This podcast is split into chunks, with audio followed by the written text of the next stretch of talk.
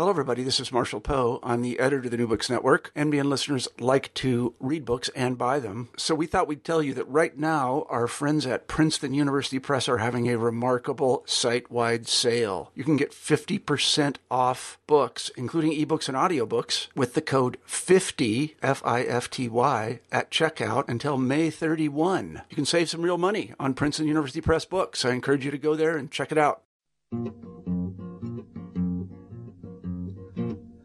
Со двора подъезд известный под названием Черный ход. В том подъезде, как в поместье, проживает черный кот. Он в усы усмешку прячет, темнота ему как щит. Все коты поют и Hello, everybody. Welcome to another edition of New Books in Russian Eurasian Studies, part of the New Books Network. I'm your host, Sean Guillory. Every podcast, I talk to an author about their new book on Russia or Eurasia. In this episode, I spoke with Frank Wcislo about his book, Tales of Imperial Russia The Life and Times of Sergei Witte, 1849 to 1915. When it comes to Russia's great reformers of the 19th century, Count Sergei Witte looms large.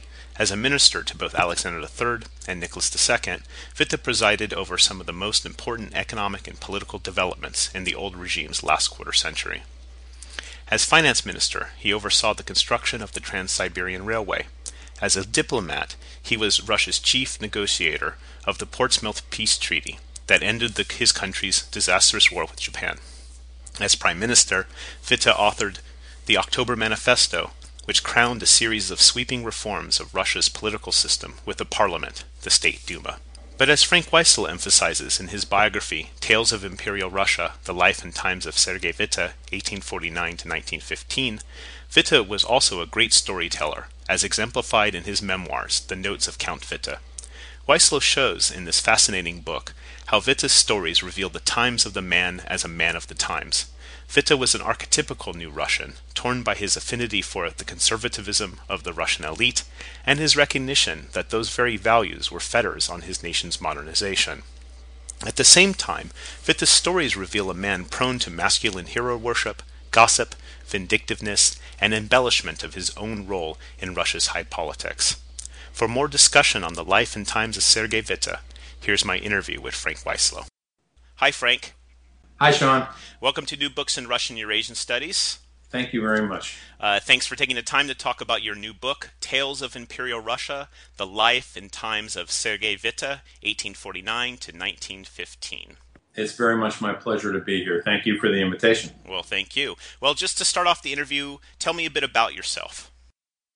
Uh, well, I am a um, associate professor of history at Vanderbilt University. I was born in the Midwest, was an undergraduate at the University of Michigan, where I first um, turned on to Russian history in the um, classes of William Rosenberg.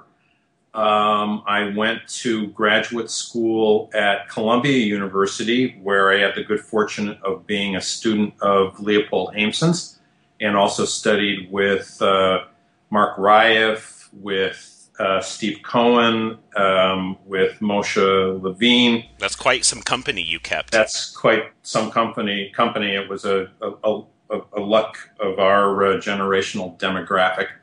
Um, my uh, my first job upon graduation from uh, Columbia was uh, was Vanderbilt, and um, I uh, received tenure here for a first book that was published with Princeton, Reforming Rural Russia, State, Local Society, and National Politics, 1855-1914, which was really a study of bureaucratic reform in the late empire, questions of political culture, social groups, and um, and mentalité. It reflected a set of intellectual and paradigmatic concerns, also of a generation, particularly that generation that was engaged in the study of of, of social history.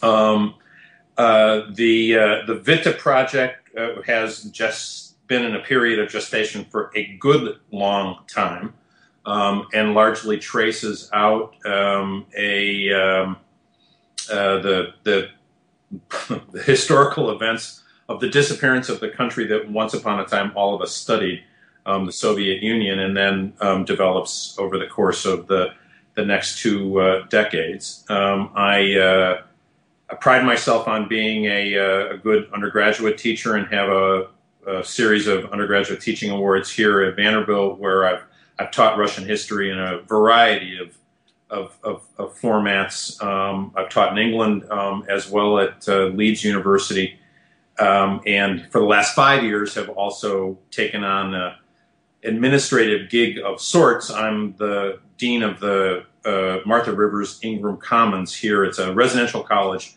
for all freshmen at, at Vanderbilt, where um, I'm charged to oversee the first year experience and really sort of um, educational projects that extend the life of the classroom beyond the classroom and into the living and learning communities of the Commons. So um, I, uh, I, actually finished uh, Tales of Imperial Russia while I was in residence uh, here at the Commons because I also live on campus. Mm-hmm. Wow. Something called the Dean's Residence, a very um, uh, capacious uh, residence to be sure. Um, the Hermitage, some call it.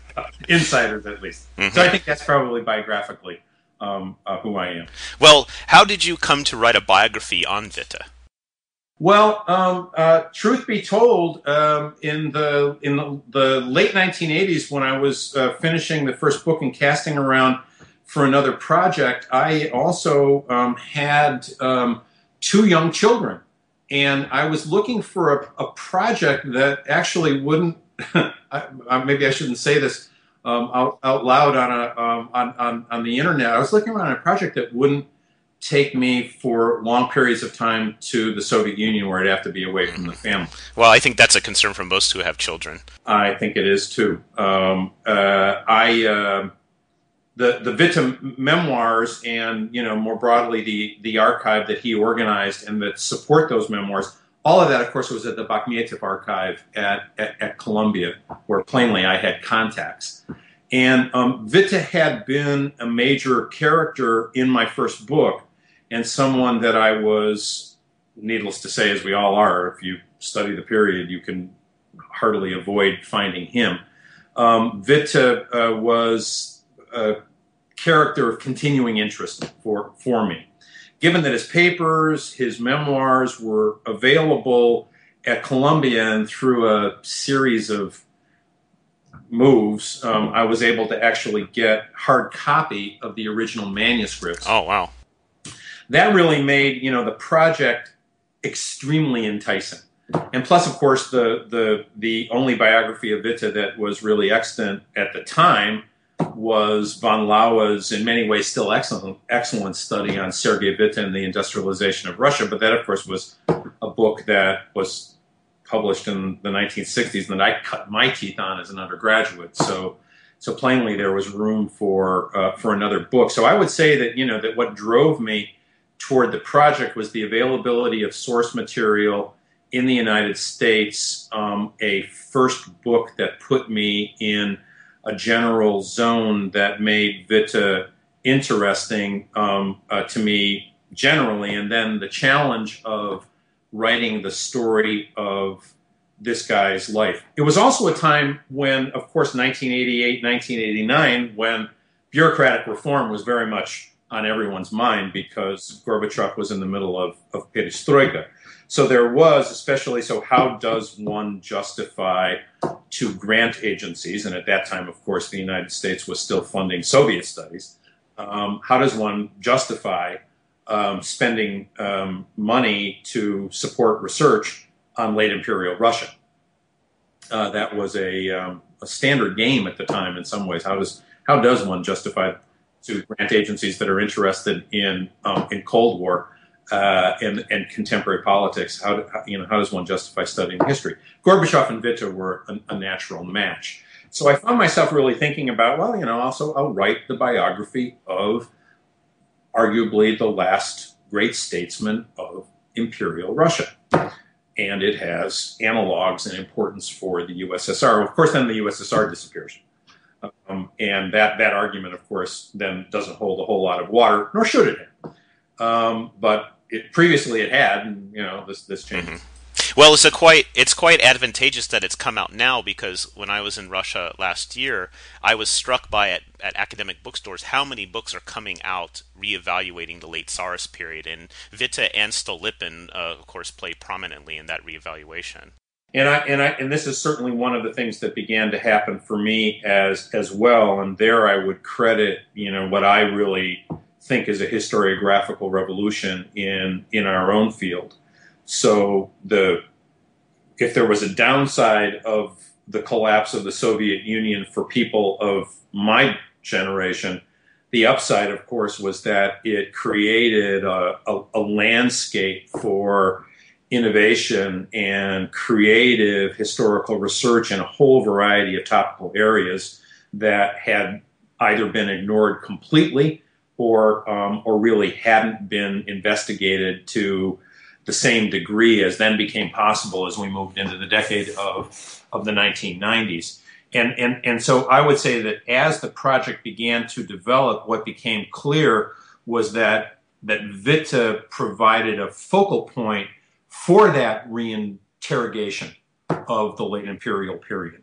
Um, that that what was important about a biography was not simply, especially of course when granting agencies aren't aren't buying this argument, um, was was not simply the, the the opportunity to write the life story of a great statesman, and he had done such a good job of writing that story that people found the whole project suspect for that reason. How would you ever base an investigation of his life on a set of memoirs which were so plainly constructed to tell um, his own story to posterity.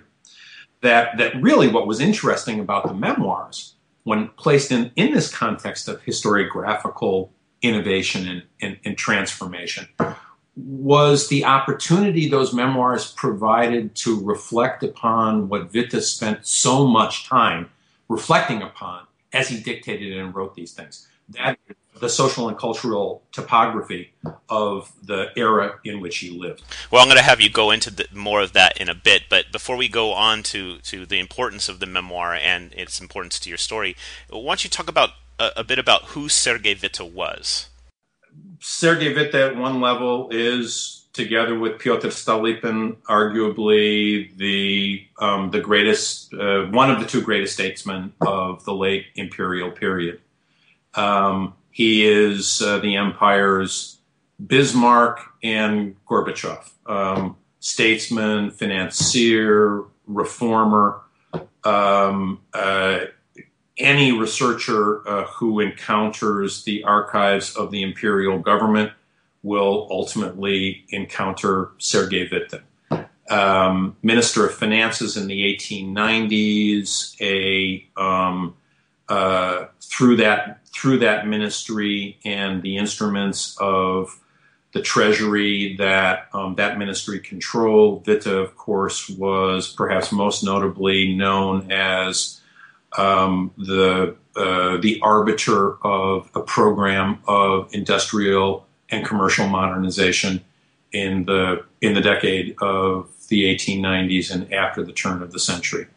Um, one of the standard set pieces of that program was railroad construction, and perhaps the most iconographic um, uh, edifice within that program of railroad construction, which was really empire wide, was the Trans Siberian Railroad.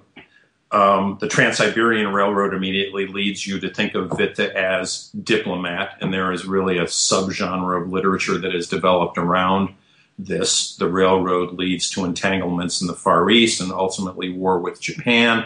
It leads Witte to real diplomatic activity in the United States, where he where he concludes successfully um, and surprisingly uh, uh, the a treaty of peace with Japan to end the Russo-Japanese War. He, of course, is a statesman and a state reformer responsible for some of the great reforms um, following the 1905 revolution, most notably the Duma, but you know the whole period of the October Manifesto has his authorship in important places.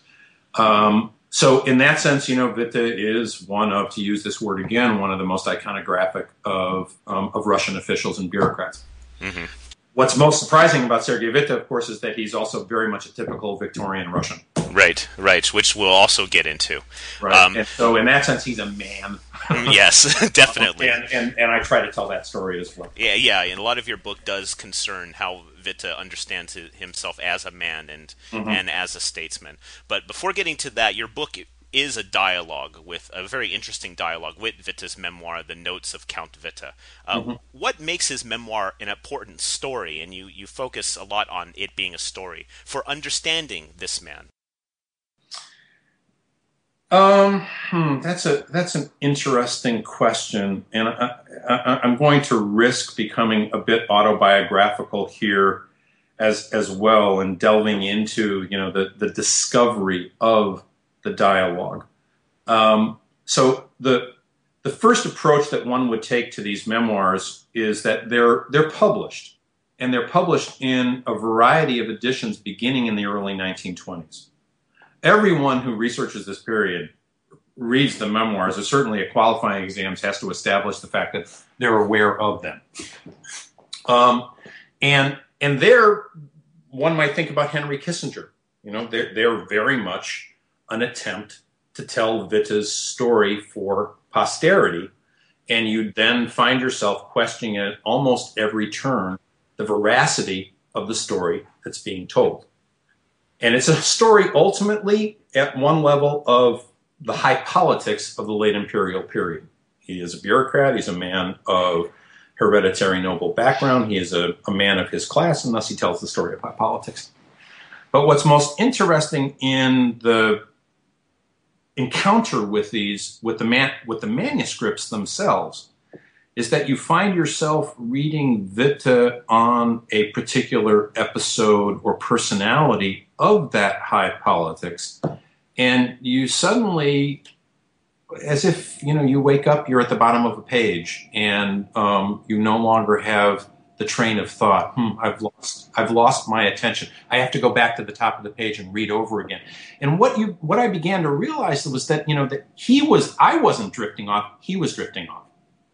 And that the mention of a person or the mention of an event would oftentimes spark a set of associations that could, in fact, lead him back to childhood, or could, in fact, lead him back to a previous decade or a previous set of episodes or a previous or a set of observations, not so much about the personality, but about the social and cultural milieu that in fact shaped the personality.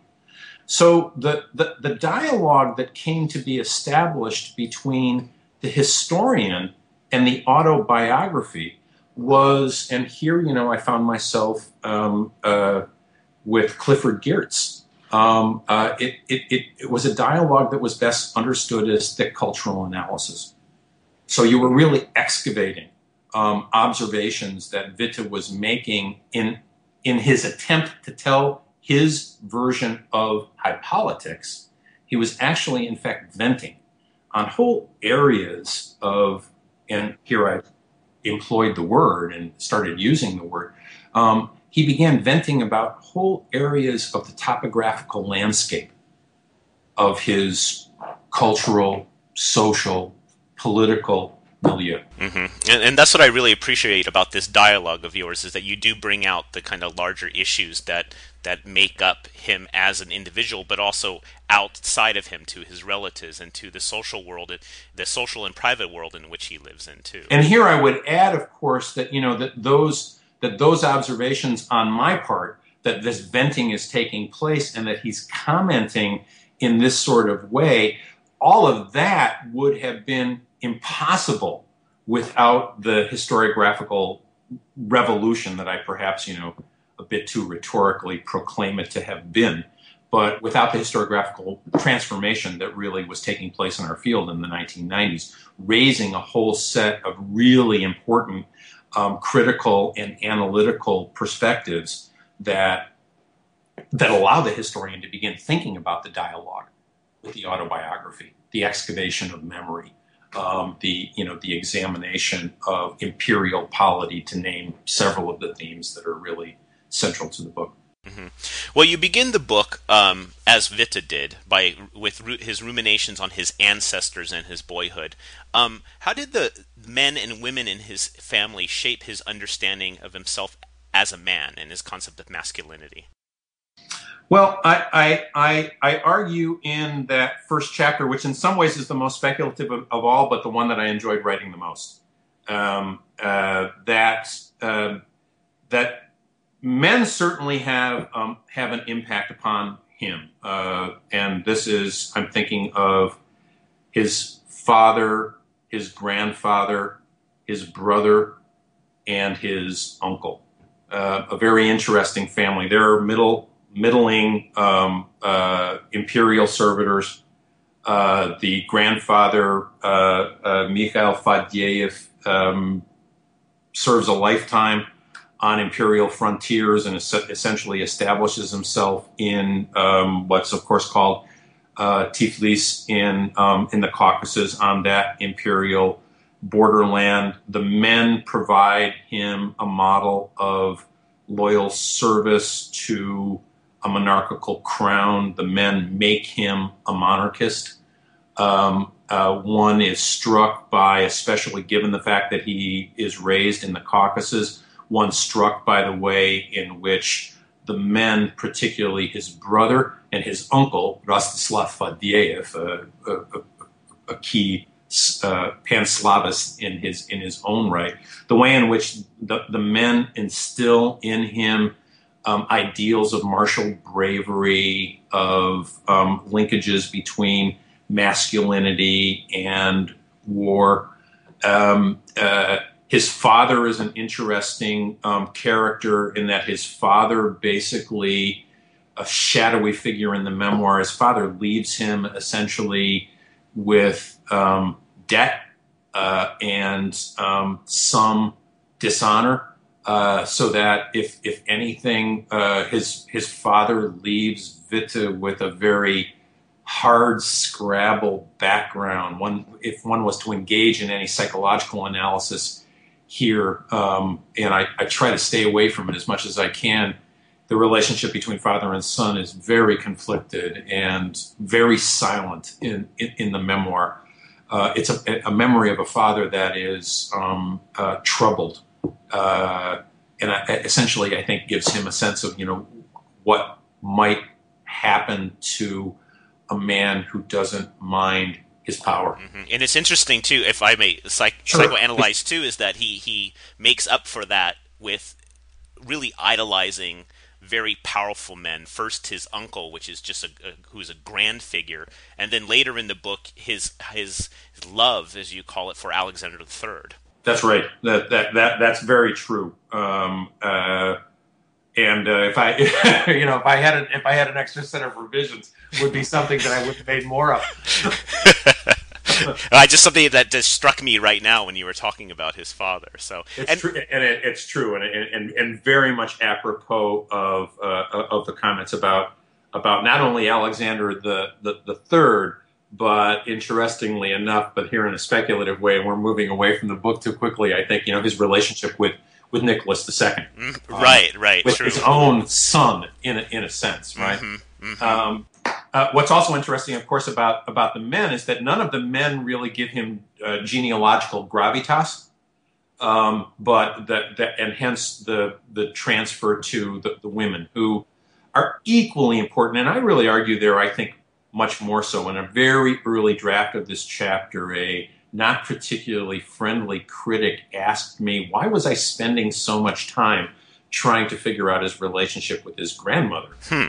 His mother. Well, this was to really be um, crude Russian historians will understand this immediately. This was an American historian asking the question. Um, so, not to understand, my first response was, well, it's the babushka, of course. Right. um, uh, but uh, his um, his grandmother uh, a Dolgorukaya actually does in, in, fact give Witte uh, genealogical gravitas, and any number of commentators comment on how little he emphasized his genealogy via the paternal line and how much he emphasized it via the maternal line. Right, right. Um, what's also very interesting, of course, about the women in his family is that, with the exception of um, of his mother, they're all writers. And they're all very creative and very imaginative. The most notorious is his cousin, Elena Blavatsky, um, uh, Helen Blavatsky, a theosophist, uh, founder of New Age religion in the Victorian era, is um, a linkage so powerful that one of the very earliest review mentions of the book when it was published this spring came from uh, Theosophy Society, right? Because they picked up on the mention of Blavatsky in, in, in the book. Um, I, what I argue is that you know that these women were, if you think of them as creative, imaginative writers in the middle part of the 19th century, these were quintessentially women of the imperial frontier, who were able on the on the borderlands of frontier, who were able to exercise a degree of autonomy and creative imagination that would not have been as possible for them in the home uh, metropolis. And it was this, here very speculatively, it was this influence, it was this image, it were it was um, uh, the, the, these women as conduits shaping the upbringing, of course, as women were prone to do, the upbringing of of a boy and an adolescent who um, um, one might argue and I do, but I leave it ultimately not as I argue this as a historian, as a biographer, and not as a historian. Uh, I leave it to the reader ultimately of biography to decide whether I'm right about this or not. That it was ultimately from the women more so than from the men of his family that he came to understand autonomy and creativity and imagination. It was there that he actually, I even speculate, you know, his his grandmother, uh, Elena Pavlovna Dolgorukaya um, is a botanist um, and, um, and a, a, a, an amateur geologist. And, and actually, uh, the, the library uh, that, that she creates is a library of manuscripts and insect collections, butterfly collections, drawings of, of birds and, and fauna, um, stuffed animals and birds. It's a, it's a, it's a place of imagination, and they're very much, you know, writing biography is, is an interesting exercise um, because your own life is constantly informing it. So when you're trying to ultimate, ultimately imagine the life of a child, um, uh, you you then begin to wonder, well, where does a child learn to imagine? Does a child learn to be autonomous? Um, hmm, what went on in that library? I know a little bit about it um, because it's it actually shows up in in the sources. Um, was Witte there? Possibly. Um, uh, so I would say that you know that men and women shape his. I argue men and women shape his personality and his identity as a Russian man in important ways, but that that in important ways, women ultimately are more important in shaping that masculine identity than the men were. That's that's really interesting. Um, now, the next stage in his in the, the, formation of the young Witte, of course, is his university experience. Uh, mm-hmm. Interestingly enough, in Odessa on the frontier, right. and during a very pivotal point in the 19th century during the Great Reforms. Absolutely. Um, how did these? What role did these years play in shaping uh, Witte's transition into an adult? Well, there I play on the fact that um, uh, that that Odessa is the capital city of the administrative territory known, known as, as as New Russia. And so, really, what that chapter argues is that those years make for the creation of a new Russian. Um, uh, but this is really is an attempt to go back to the great reforms and investigate that period of time again. That story, of course, is you know traditionally told um, in terms of the high politics of the era. If you think about how one would teach that that that period, so you've got to talk about the legislation of emancipation. You've got to talk about the great reforms. So you bring in the Zemstva and you might talk about the birth of uh, liberal ideology and the peculiarities of Russian liberalism. You, of course, talk about the rise of the radical intelligentsia, of nihilism, of populism.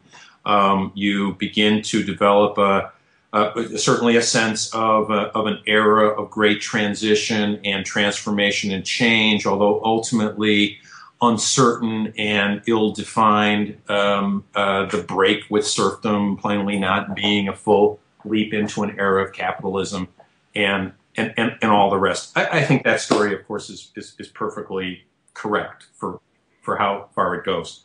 Uh, then you're sort of left with, you know, Witte when you come to his memoirs, talking about his university years, and very early on, he actually establishes this um, in talking about his childhood. He insistently says, you know, that he read Pisaryov, he read Dobrolyubov, Lyubov, um, uh, but he was a monarchist. Uh, and, you know, you, you, get this sense that while people were showing up in um, uh, radical garb and blue tinted glasses, and women were auditing classes, that he actually showed up to university lecture in um, uh, formal day suits and costume. Um, uh, you begin to read memoirs of the, the, the period, especially those when he dies, who recall these early years. And you know, Witte is the center of um, students who he stands out for his brilliance, um, uh, plainly. He's a mathematician, um, uh, chooses to study, unusually so, on the, uh, the mathematics physics faculty rather than the Juridische Fakultät. Um, uh, claims, I think, probably rightly so, that he um, doesn't uh, go to lecture all that much, um, although he knows the material so well that students study with him for end of end of year exams. Um, uh, sometimes he's conservative. Sometimes he's actually he is in fact the chief funds collector for a student kassa that's intended to supply funds for um, uh, impoverished, less wealthy students um, uh, so that they can stay at at university. Um, he utilizes the connections of his family to actually get into university because his own gymnasium preparation is so is so poor. He utilizes family connections to, in fact, avoid complications with the city authorities because this student kassa is closed down, suspected of political radicalism. So you you end up walking away from his university years finding yourself struck by several things. First of all, how ill ill fitting the stereotype of the radical student is as a, as a, as a standard blanket explanation of it. And how it is actually that a person who insists that, and in fact, the, the, the, the evidence available seems to confirm this insistence, who insists that he's a conservative monarchist, can at the very same moment also indulge in uh, youthful radicalism in a very serious fashion, who can learn about what I suppose now our students would call community organizing, um, who can, um, in fact, um, find in mathematics an intellectual pursuit that allows him, I think for the first time, he says this, to, uh, to encounter his own intellectual power. And by intellectual power, I mean intellectual horizons and a theoretical and conceptual universe that, that pure uh, theoretical mathematics actually provided him. Um, he, he becomes a, at university, he becomes what I call a synthetic thinker. And what one of the things that's striking about Witte in his subsequent lifetime is that you know you're really struck by someone who is given a set of um, who can take evidence and concoct broad, sweeping conceptual horizons from from from that evidence. It serves him very well as Minister of Finance when, of course, the the conduits of information that flow across his desk are such that it allows him to envision ultimately um, a modern Russian Empire as well that in fact could survive something like the 1905 revolution. All of that comes from the 1860s. And then you find yourself thinking, hmm, well, what's going on here ultimately? Ultimately, what one sees is the story of the creation of a new Russian. And that new Russian, all the biography can do is, is postulate that that new Russian is one of countless new Russians who are being created in the new Russia of, of the 1860s. It then allows you to begin to think about um, Russia as part of a European Victorian age, um, where these sorts of changes the kaleidoscopic complexity of what we would call modern life, um, where that kaleidoscopic complexity begins to evolve and develop. And Witte is both horrified by it and, and luxuriates in it. Right, right. He seems to be quite has an ambivalence about the the modern, but also the he's he's tantalized by it, and, and completely encounters it in and not surprisingly in Odessa. And of course, anybody, uh, you know, uh, given us a good sense of that city, but anybody who's been to Odessa um, uh, also can see um, or read and certainly read about a, a pre-revolutionary Odessa can see what a um, what a life um, it must have been in a melting pot like that city. Right, right. Now, after he, he graduates, he goes he becomes a railroad official, and this is actually interesting too. And I'd like you to comment on how this contributes to him as a new Russian. Uh, he becomes he works for a private railroad company. Well, he, he actually when he his, his the the company is being privatized as he gets a position on the railroad. So, of course, the position that he gets on the railroad is via family connections, and it's a state run railroad um, that then is within the year privatized. And um, how does that experience kind of feed into this him being a new Russian? Uh, well, I mean, you know, here I'll shortcut this as well, and I'll I'll, I'll say here what I tell my students. Uh, being on the railroad in the 1860s is the equivalent of being in at the ground level of the internet today. So the, the, the railroad as a technology in the 19th century really needs to be thought of um, uh, at, at, by, by analog to the internet of the late 20th and early 21st century. It fundamentally changes the way in which humans interact with space and time. Um, so for, for, for Witte to become involved with the railroad means to become involved with arguably the technology of the mid 19th century, the cutting edge technology of the 19th century. And given that the railroad essentially is a, um, a conduit of modernity, literally and figuratively, um, uh, his, his encounter with the railroad allows him not only to develop expertise that serves him plainly incredibly well over the next 30 years because he has expertise in this technology, but the railroad also uh, is is his um, is his conduit to imagine um, a, a transforming Russia. Because the railroad, of course, as it moves through space, as it moves through new cities and, and towns, as it moves through new markets, actually, physically, of course, is reshaping that shape um, uh, in that in that space. He's very aware of how experimental it is. He's very aware of how novel and new it is. He's very aware of how well established the the paradigms that predated the railroad, the road, the river, the peasant walking, how established those are. It's not as if Witte sitting there saying, "Oh, you know, I'm Bill Gates." Um, uh, but he, but but the railroad, when you begin to trace out his career, first in Odessa, then briefly in St. Petersburg, then by um, uh, 1880, 1881, and into the 1880s in Kiev, the railroad and working on the railroad allows him professional identity and it allows him imaginative horizons to reconceptualize society, economy, politics, and culture. No question about it. Yeah, this last uh, aspect, that you, what you call dreaming of empire, and, and, and Witte in the 1880s, you say Witte, like many of his European contemporaries, he's dreaming about empire. And and here, I think you really see this kind of synthetic thinking that you're talking about. Um, comment on how he con- conceptualizes Russian economy and polity in the empire. Um, uh, in in some ways, um, go back and, and, and read the history of, uh, of the Prussian Zollverein.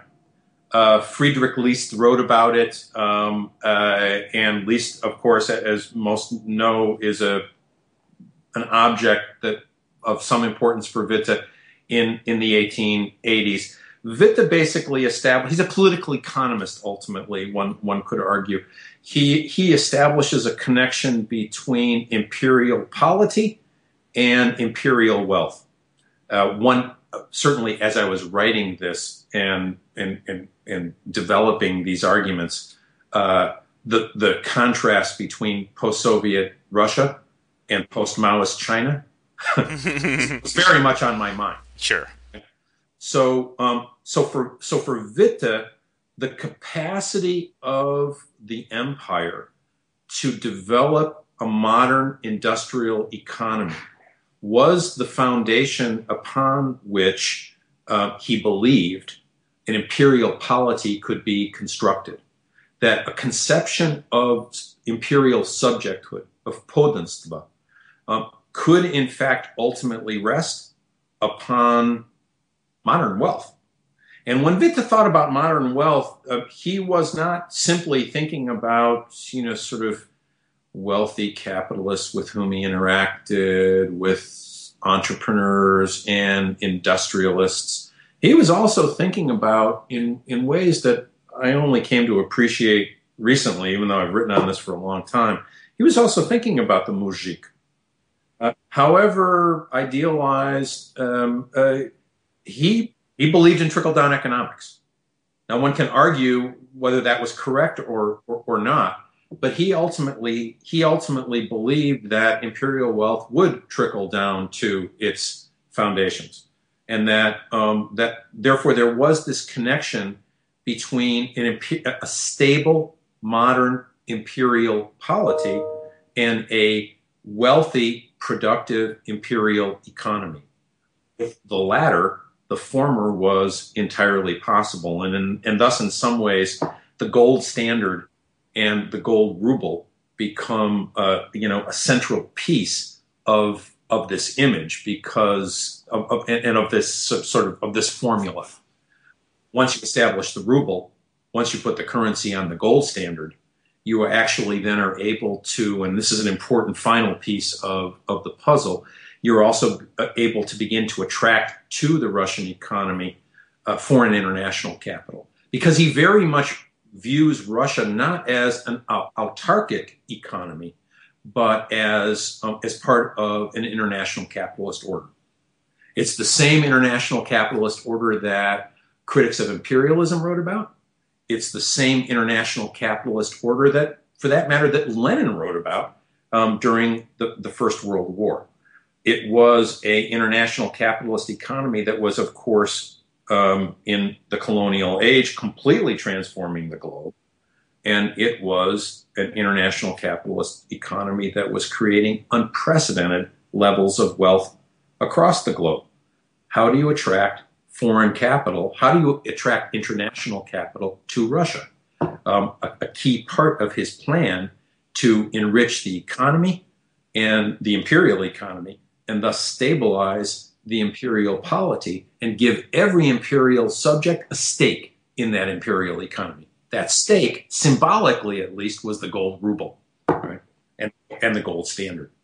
It's interesting because I, as you, as you're talking about this, I can't help but hear echoes of this in, in Russia today, and the way the Kremlin conceives of itself as the economy and the state, and the relationship between the two with the population. Um, a- a- absolutely, and with the population almost in some ways being um, uh, being neutered or yeah. or sort of re- rendered as nasilenia, mm-hmm. right?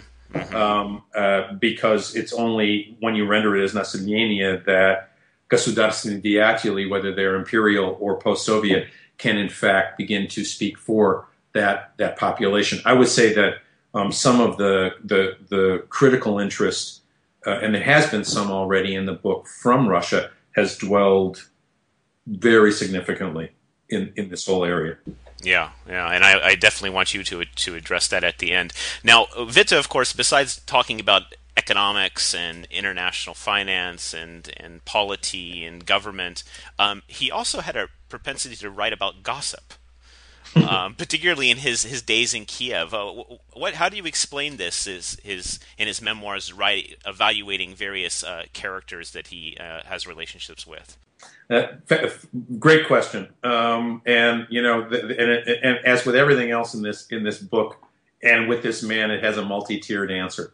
Um, any any listener who, um, as a faculty member, has written letters of recommendation for students going to law school um, uh, has to think about number of letters of reference that Witte and his lifetime spent in bureaucracy, the number of times that he wrote letters.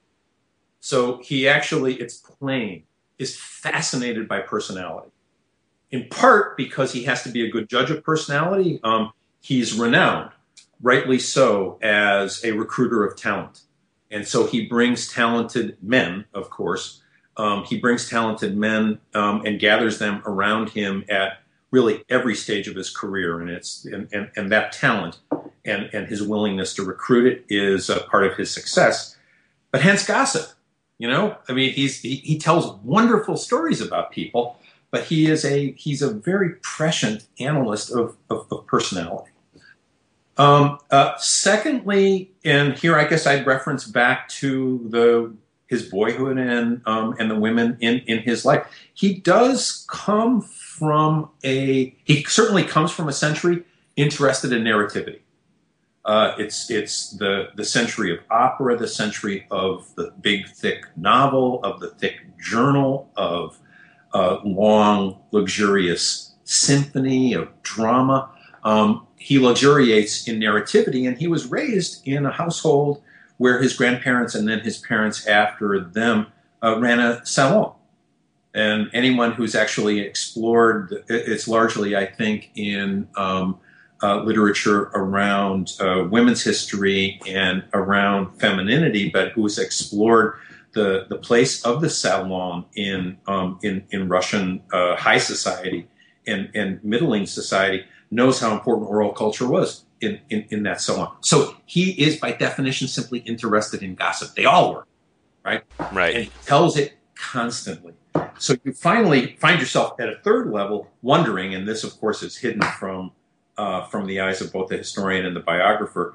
Uh, you find yourself wondering about so what was it like sitting at Witte's table uh, and, and, at his social table, you know, Zastal with him and his and, and with his his family, because that gossip was a currency for his class in particular was a, a currency of power. Yeah, and I would, I would, I was, I would guess too that it, gossip it also links up the fact that this is a society that is based and, and Witte utilizes this repeatedly on patronage networks. Absolutely. I mean, relationships are everything. Right. If anyone's looking for sort of this, you know, the the uh, the Haimson school had it that there was, you know, sort of the two categories that you were always playing with were the personal and the impersonal. Um, and that the only way that the impersonal edifices of power worked in this place, because plainly they didn't work very well at all, right, was was via these sort of patronage networks, these personal relationships, where, um, geez, gossip was part and parcel of the game. And really, one of the challenges of writing the book was. Um, resisting the temptation to do nothing but indulge the gossip because the stories, of course, are spectacular. Right, right. I, I can imagine. Now, going back to his relationship with men, and in particular the two, um, basically his bo- ultimate bosses, Tsar Alexander III and Tsar Nicholas II. First, talk a bit about how did Witte regard Alexander III? Well, um, he he hero worshipped Alexander III. Um, he he argued that had Alexander, he was, and he was really he he was a minority voice in the aftermath of Alexander's death because I don't think this was even the majority opinion then. He argued that that Alexander was deeply wounded by the assassination of his father, Alexander II, with whom he had a very complex relationship given the morganatic um, marriage um, that Alexander II had at uh, the end of his his life. That the assassination and coming to the throne, bloodied, um, uh, was uh, something that influenced uh, Alexander, that rendered him a radical conservative. Uh, that made him intolerant of public opinion and um, evolving forms of, of, of liberalism, but Witte always mindful of the fact that, of course, he raised Alexander raised him to power, and that was not Witte's own self-image at all. Um, and Alexander sponsored um, industri- the industrialization policies of both Witte's predecessors and Witte in the Ministry of Finance. Alexander sponsored um, the construction of the Trans Siberian Railroad. That had he lived, he would have, in fact, been um, a, uh, a more stable, uh, even modern uh, uh, emperor. I think basically what that translates into in Witte's own thinking is that had Alexander lived, he would have continued to have been advised by Sergei Witte, and that thus his whole vision of a more modern Russian empire would have come to fruition. That particular argument, though, is difficult to extract because it's so fundamentally bound up with his conflicted relationship with uh, Alexander's son, Nicholas II. Um, uh, a a man of 26 when he comes to the throne you're reminded only in looking at Witte, a powerful minister of finance at the time in the mid 1890s surrounded by equally powerful ministers most of whom are considerably older 15 25 35 years older than their new boss um, you're reminded about how conflicted in general that that relationship was, given Nicholas's inexperience, um, given um, Nicholas's um, inability to decide, um, given uh, and ultimately given Nicholas's inability to uh, heed the advice of his father's closest advisor. Um, and and hence I argue that you know, playing off of Turgenev and fathers and sons, that there's a relation, there's a story of fathers and sons being told here as well, in which ultimately the counselor of the father, when he becomes the counselor of the son, drives the son to distraction because the son is constantly reminded by the counselor of the father, looms over this man and I, I would add one other thing, and this basically then almost moves back into the previous uh, realm of the conversation uh, to the zone of gossip. Um, that uh, at some point in the 90s, I was taken uh, by a, a, friend and colleague out to Tsarskoye Selo when the um, the uh, Alexander Palace, where Nicholas and Alexandra typically lived when they were in residence out there, had recently been refurbished and reopened. And one of the first rooms that had been reopened was the study of Nicholas II. And it's done up in sort of Finnish wood and it's, you know, sort of very dark and whatnot. But looming over the desk is a life size, larger than life size portrait of Alexander III. who was a huge man. He's a yes. man, you know? He's a medved and, yeah. and peasant. And of course, Richard Wortman has really, you know, has really emphasized in, in, in provocative ways how the ideology of Alexander's court was really built around, you know, sort of the Russian and the peasant and the national. Um, Witte, of course, was exactly of the same physical stature. So one can only speculate, but there's no doubt in my mind, especially after having been in that study and seen that portrait, that every time Witte walked into the into the room, and he walked into the room regularly um, every week, and he brought to Nicholas, um, "This is what we're doing, and this is what we've done, and these are the precedents by which we're doing it. And Your Majesty, we must move in these directions." Nicholas was always reminded of his father, and there came a time when he just simply could not take it any longer. And I would add a final thing here because the, to talk about the son and the father requires also ultimately talking about the daughter-in-law and the wife. And I think that you know that she becomes the most interesting character, and in some ways the the least studied um, character of, of, of all here. He's convinced that she ruled the empire as much as he did. I think she grew. And the sources also established this. She grew entirely tired of Witte, and and the way that she felt he overshadowed uh, Nicholas II, her husband. Mm-hmm. Mm-hmm. That's really interesting. Yeah, and another thing you point out too is that Witte Witte's personality seemed to mesh well with Alexander's in the sense that Witte was completely yeah. blunt with him. That's and, right. And this is something Nicholas could not take. Right, because he's very, you know, I mean, you look at some of the he he is Nicholas, of course, is the, if if his father is the is in the eyes of the court the the quintessential mujik, um, Nicholas is um, the quintessential Victorian gentleman.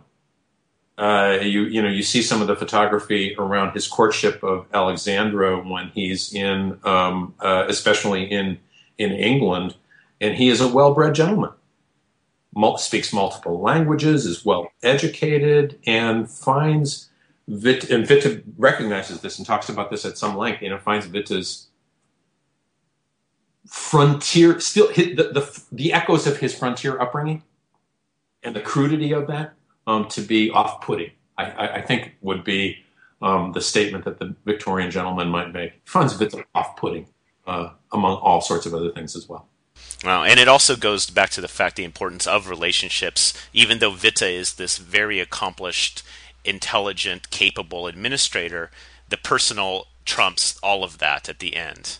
Absolutely. There's a the, the, there's a an episode that um, I'm forgetting offhand whose memoir this comes from. Um, uh, it's actually in Witte's, and he's recounting um, a, a, conversation with, I believe it was Muravyev, um, uh, although I might have this this this wrong, in which um, uh, Witte queries why it is that when the decision is finally made to seize Port Arthur and establish a naval base there, a position that he opposes. Um, why it is that um, uh, Muravyev, who also opposed the decision, didn't resign. Um, and um, uh, the his conversationalist uh, simply responds that well, the, he's a loyal servitor, and it's his place to obey. And, and Witte basically comments to himself in the memoir that you know well, he recognizes this. Um, he too is a loyal servitor. He too recognizes the need to obey, but his personality is such that he just can't keep his mouth shut. Um, to paraphrase. Now, in the last 15 plus years of Witte's life, he's at, he's really at the center of two key historical events. First, as the chief negotiator in the Treaty of Portsmouth to end the Russo-Japanese War, which takes him to America and into diplomacy, as you, as you said earlier, and of course the pivotal moment, the Revolution of 1905.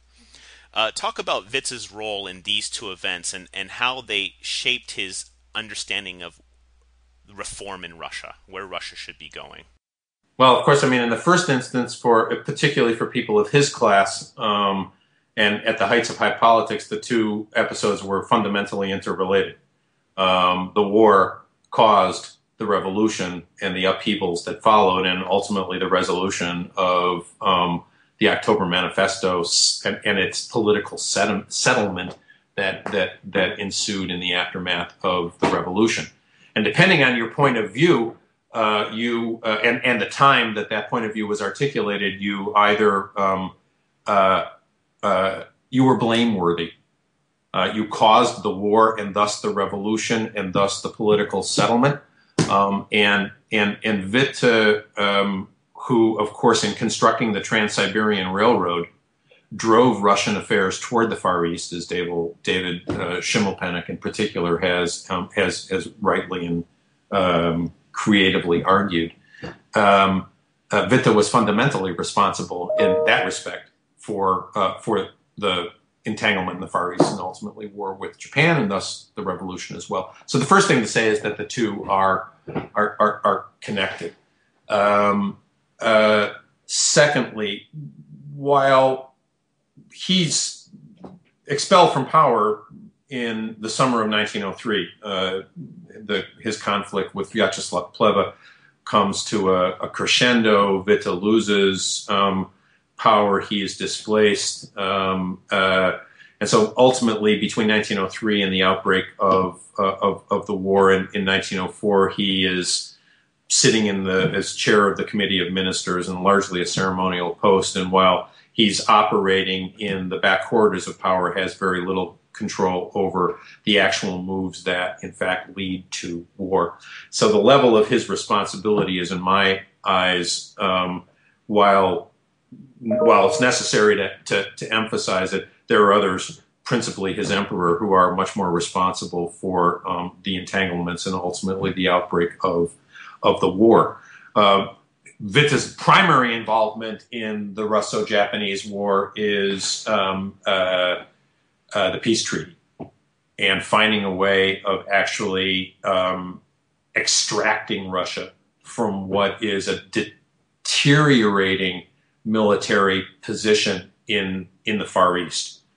Historians argue about the extent to which um, uh, that that position had deteriorated to a place where Russia had been defeated. But in Witte's eyes, Russia had been, by um, the spring of 1905, had been defeated for all practical purposes. It had lost its naval power. It had, um, even prior to Tsushima and that disastrous naval defeat, it had suffered um, military defeat on land, leading to minimally stalemate, if not if not defeat on land as well. Um, and and in particular, given his own concern with the economy, um, had led to a situation where the domestic economy and the empire's balance of payments uh, was being fundamental were being fundamentally threatened by the continuing um, uh, prosecution of the war. This this basically makes him a, a proponent of of peace. Um, uh, Nicholas is uh, hell bent on continuing to prosecute uh, the, the war. Uh, he, in particular, when he begins to move toward peace, given the peace feelers that come from Theodore Roosevelt in the United States, principally, um, he is, needless to say, reluctant um, to bring Witte back to power to prosecute the peace negotiations and casts around for almost anybody else to do it, but can't find anybody else to do it. So Witte um, ultimately, in the early uh, summer of uh, late spring, May, June of 1905, is called by Nicholas back to power, made um, a czarist plenipotentiary um, to the peace conference that has now been organized in the United States, and goes off to um, to America. Two things to be said about those uh, about that that that period of of his life. Um, uh, plainly, he brings all his uh, creative power, all his intellectual breadth, and all of his um, accumulated bureaucratic experience uh, to bear on, on, on, that peace treaty. And there's some really wonderful source material that details the, the negotiations and the, the role that he actually played. And uh, he plays a for anybody who's listening who plays poker, he plays a game of, of poker here that um, is really quite quite remarkable and physically fatiguing. Um, uh, and I think it, in, in, fact, it ages him uh, tremendously. You can see it in photographs. It's uh, it's quite remarkable, actually. Um, it's something akin to what Americans notice when they look at American presidents and begin to realize, my aged. Um, that's that's true of it in this period as well. The other thing that's really very interesting, though, um, is his encounter with America, um, and and and here, you know, that that encounter helps one helps the biographer think about the Witte who's portrayed in this book generally. Um, uh, boy, he's a Russian who who took to America um, and who found it an intoxicating place um, the one, one, one example in this regard is um, his relationship with the press in, in the United States.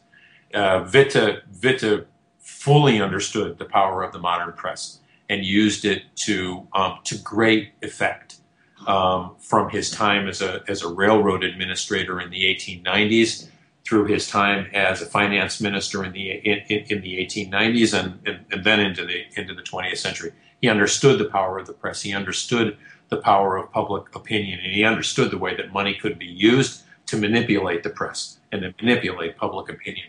And when he comes to the United States, he plays he plays like an impresario to the American press corps and to the assembled international press corps, because of course wire services are tracking these negotiations. Um, I, I, I, actually uh, had uh, an undergraduate here at Vanderbilt in a, in a summer research project read the American press, several major newspapers, uh, from 1904 through uh, the end of the peace negotiations in, in, in, 1905 to see whether or not he could ferret out the editorial line in these newspapers. And it was at, at, at the outset, as the, as the war proceeded, it was it was a, a, an editorial line that was extremely hostile to Russian interests in part because of the reputation of um, obscurantist czarist autocracy, in part because of um, the persecution of Jews in um, in in the empire. That editorial line, without exception, shifted by the end of the summer of 1905, and shifts dramatically during the summer of 1905. Now, that's as close as I can get um, to establishing a causal relationship but I, I know that Witte worked the press. Um, uh, he talks about it at length. Other observers talk about it at length. And I know that the editorial line shifted.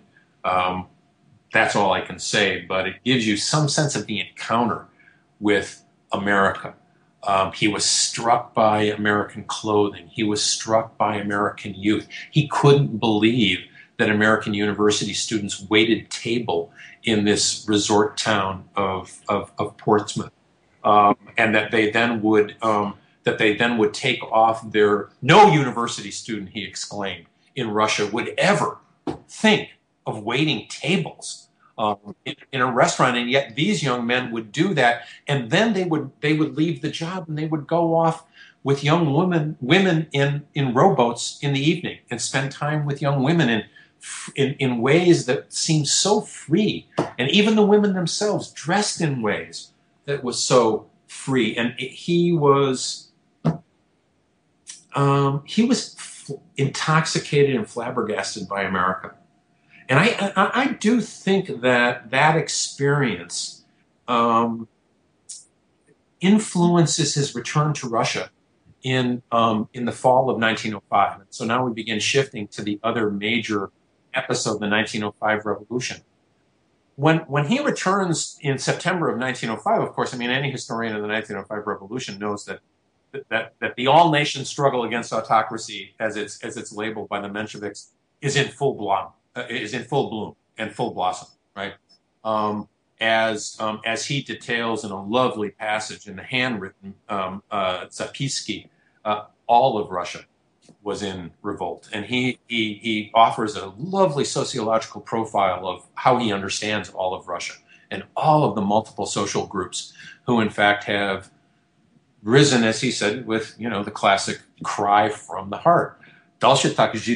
It's impossible to live like this any longer. Right? And um, Witte, of course, unlike many of his bureaucratic contemporaries, who are existing somewhere between befuddlement and wholesale anxiety and panic about the end of the old regime. I mean, they're, they're, these people feel themselves to be standing on the precipice. Witte thinks it can be fixed. And he thinks that he can fix it. Um, and in part, um, that's not simply his personality, his synthetic intellect, his experience, uh, although it's all of that. I think in part that's coming from America. hmm, that's really interesting. It's possible.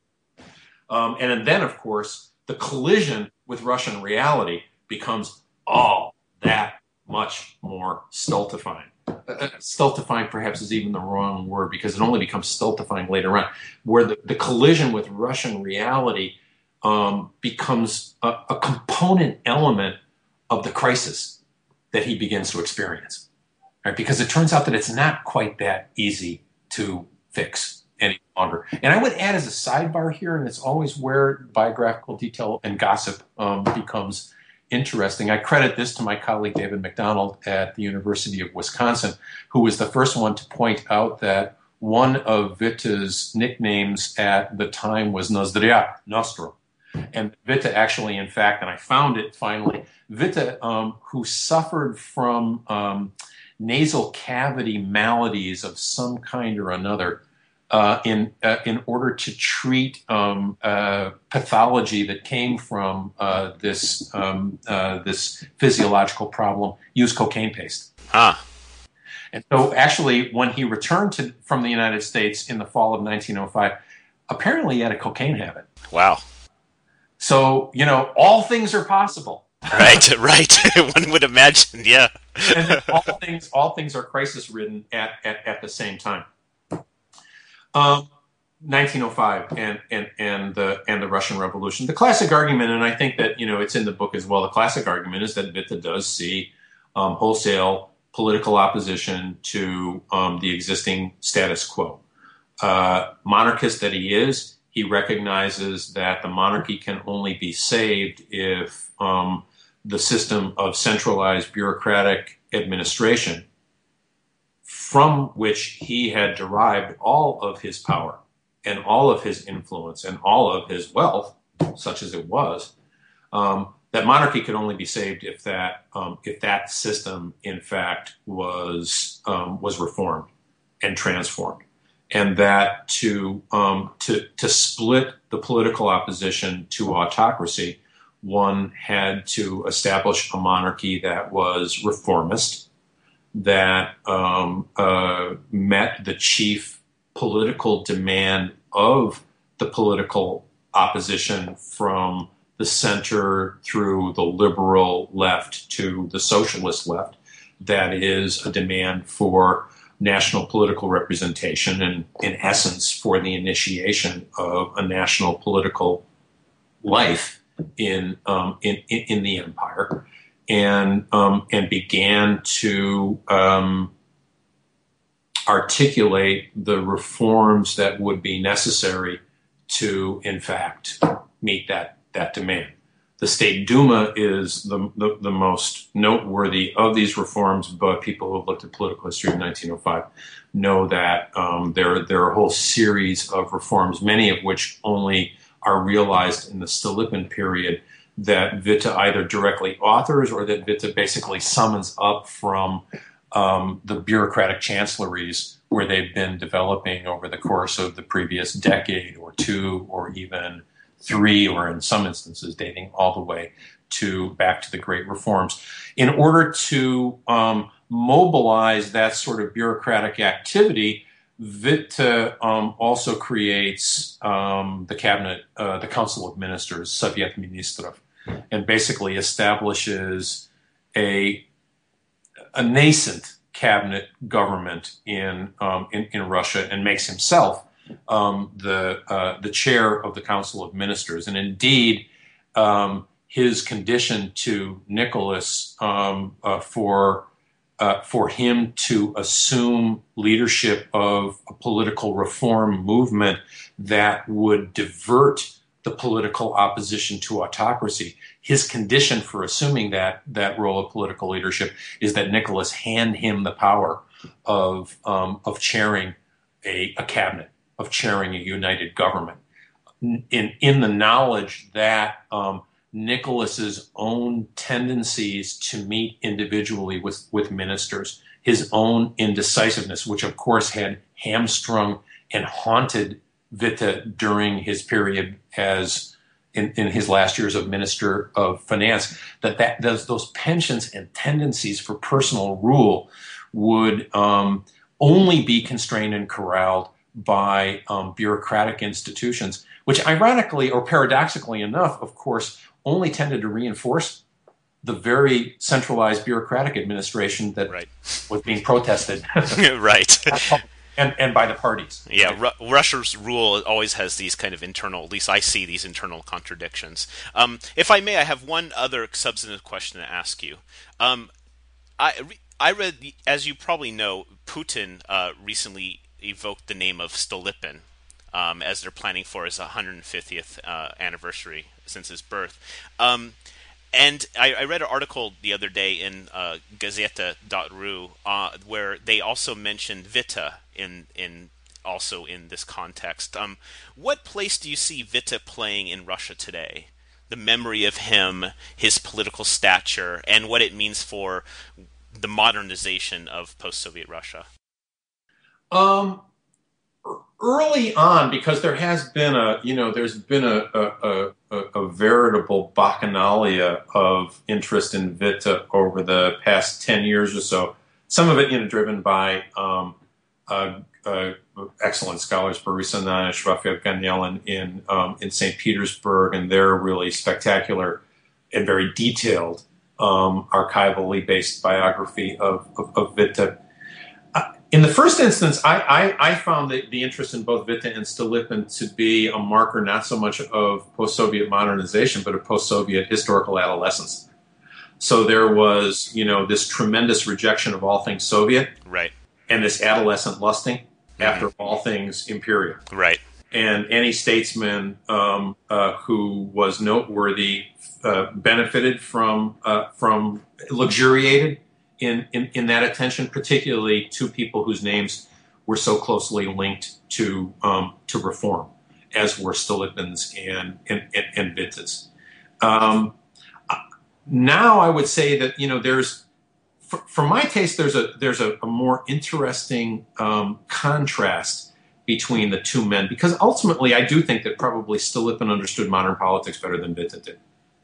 Uh, I think that Witte was uh, was very much a, um, a, a, product of, of his era, while uh, Witte sought to save the monarchy and reform the bureaucracy. Um, if one looks at the fundamental laws that he created, uh, one sees there an, an, effort to constrain and corral the Duma to protect the prerogatives of the monarch, to ultimately protect the prerogatives of his ministers, um, to change the status quo, but never entirely abandon it because the status quo was something that he fundamentally understood. Uh, one could say literally the status quo was something that he had inherited via mother's milk. So that the crisis of 1905 was also ultimately for him a personal crisis as well. He didn't understand, certainly not as well as Stolypin did, he didn't understand the emerging modern parameters um, of, of, of, of Russian political life. So I think that actually, if you look at Russia today, there's probably more emphasis upon Stolypin not surprisingly, than upon upon Witte, and a man uh, who was a man of empire. Um, was a modern politician whose understanding of power and authority was truly Machiavellian. You know, I mean, Machiavelli Machiavelli understood modern political power. Witte was a Machiavellian in the way that he operated within the bureaucracy. But I don't ever, I don't think that he understood power and especially authority in the same way that Stolypin did. Stolypin already began to understand political authority in um, in its 20th century context um, uh, in, in ways that you know that were who would have one could ask who who would have been more at home in a post World War One Russian mm, Empire? Mm, yeah, Stolypin or Witte. And I think that, you know, had Stolypin lived, it would, it would have been Stolypin or really men of his generation because of Stolypin is a younger man as well. It's, it, as was Nicholas II. Um, so, you know, in, in that sense, I, I, why would one turn back to Witte finally? One would turn back to Witte finally because of the, uh, because of political economy and the linkages that were established between imperial polity and imperial economy. And while this uh, is not my area of expertise, so I, like many of, of us, I'm simply a reader of, of this. Uh, Putin, I would argue, it looks to China and now gets it. yeah, I would agree. right. so, in that sense, um, it's not surprising to me that then you look to someone like Stolypin, who also understood that polity had to be put at the service of economy. In Stolypin's case, of course, it was, you know, the, the agricultural economy. The agricultural economy only because, as Witte himself had already understood and developed this, the agricultural economy only because it was the foundation of a modern industrial economy. Well, it's a fascinating book, and I've, I've taken up a lot of your time, but uh, you did so well in kind of elaborating on its many themes. Uh, just to end up, uh, to wrap up the interview, what are you working on now? Well, um, I um, Witte basically left me a writing assignment, um, so uh, I, I found myself fascinated ultimately by the question of the woman who really ultimately ruled the empire um, uh, Alexandra Fyodorovna. But I can't find anybody uh, who uh, not convinced that that would be the, the, the, most boring and suicidal project imaginable because no one really takes her seriously at all. Um, and any of the reading that I've done around her leaves me really sort of perplexed as to how one would write simply a book about her or about them as a couple. But what I've become interested in actually is a book that I'm tentatively entitling um, Autocracy and the Death of the Old Regime. So I'm interested in the period of 1914, 1917, and, and, and, and returning to the question of how it was that this class, this um, political structure, and this political culture, how it was ultimately, how and why it was that it actually died um, in, in, in 1917, and what the relationship between the death of the old regime and autocracy, in fact, actually was. So, in this regard, Nicholas and Alexandra become important chapters in a broader book that can also begin to poach a bit on, you know, on a literature that's growing quite rapidly around around World War One. You know, think for example, because it's sitting here on the desk at the moment about Peter Gatrell's work, not only on the wartime economy but on on refugees um, uh, Hubertus Jahn, uh, Josh Sanborn stuff. Um, and you know, that, so the literature is growing to to such a degree that um, I'm going to stick with my traditional interests and see how the beast dies. well, this kind of a, a you know a, a revision, a, a, a, look at an old question in a way, exactly. which is which is good because I think that kind of reevaluating old questions is something that many uh, Russian historians are, are aren't apt to do nowadays. So I, I appreciate I, and I, it. And I've, I've done it a lot, so I guess I'm I'm going to give it one more shot. All right. Well, Frank, thank you very much. It was a wonderful interview. Um, so thanks for your time. Sean, thank you very much for the opportunity. I enjoyed it very much. I've been speaking with Frank Wcislo about his book, Tales of Imperial Russia The Life and Times of Sergei Witte, 1849 to 1915. I hope you enjoyed the interview. Once again, I'm Sean Guillory, your host for New Books in Russia and Eurasian Studies. If you're interested in hearing more interviews by the New Books Network, please go to newbooksnetwork.com. And be sure to tune in next time when I talk to Artemy Kalinovsky about his book, A Long Goodbye The Soviet Withdrawal from Afghanistan. Until, until then, goodbye. От того-то знать не весел дом, в котором мы живем, Надо бы лампочку повесить. Денег все не соберем,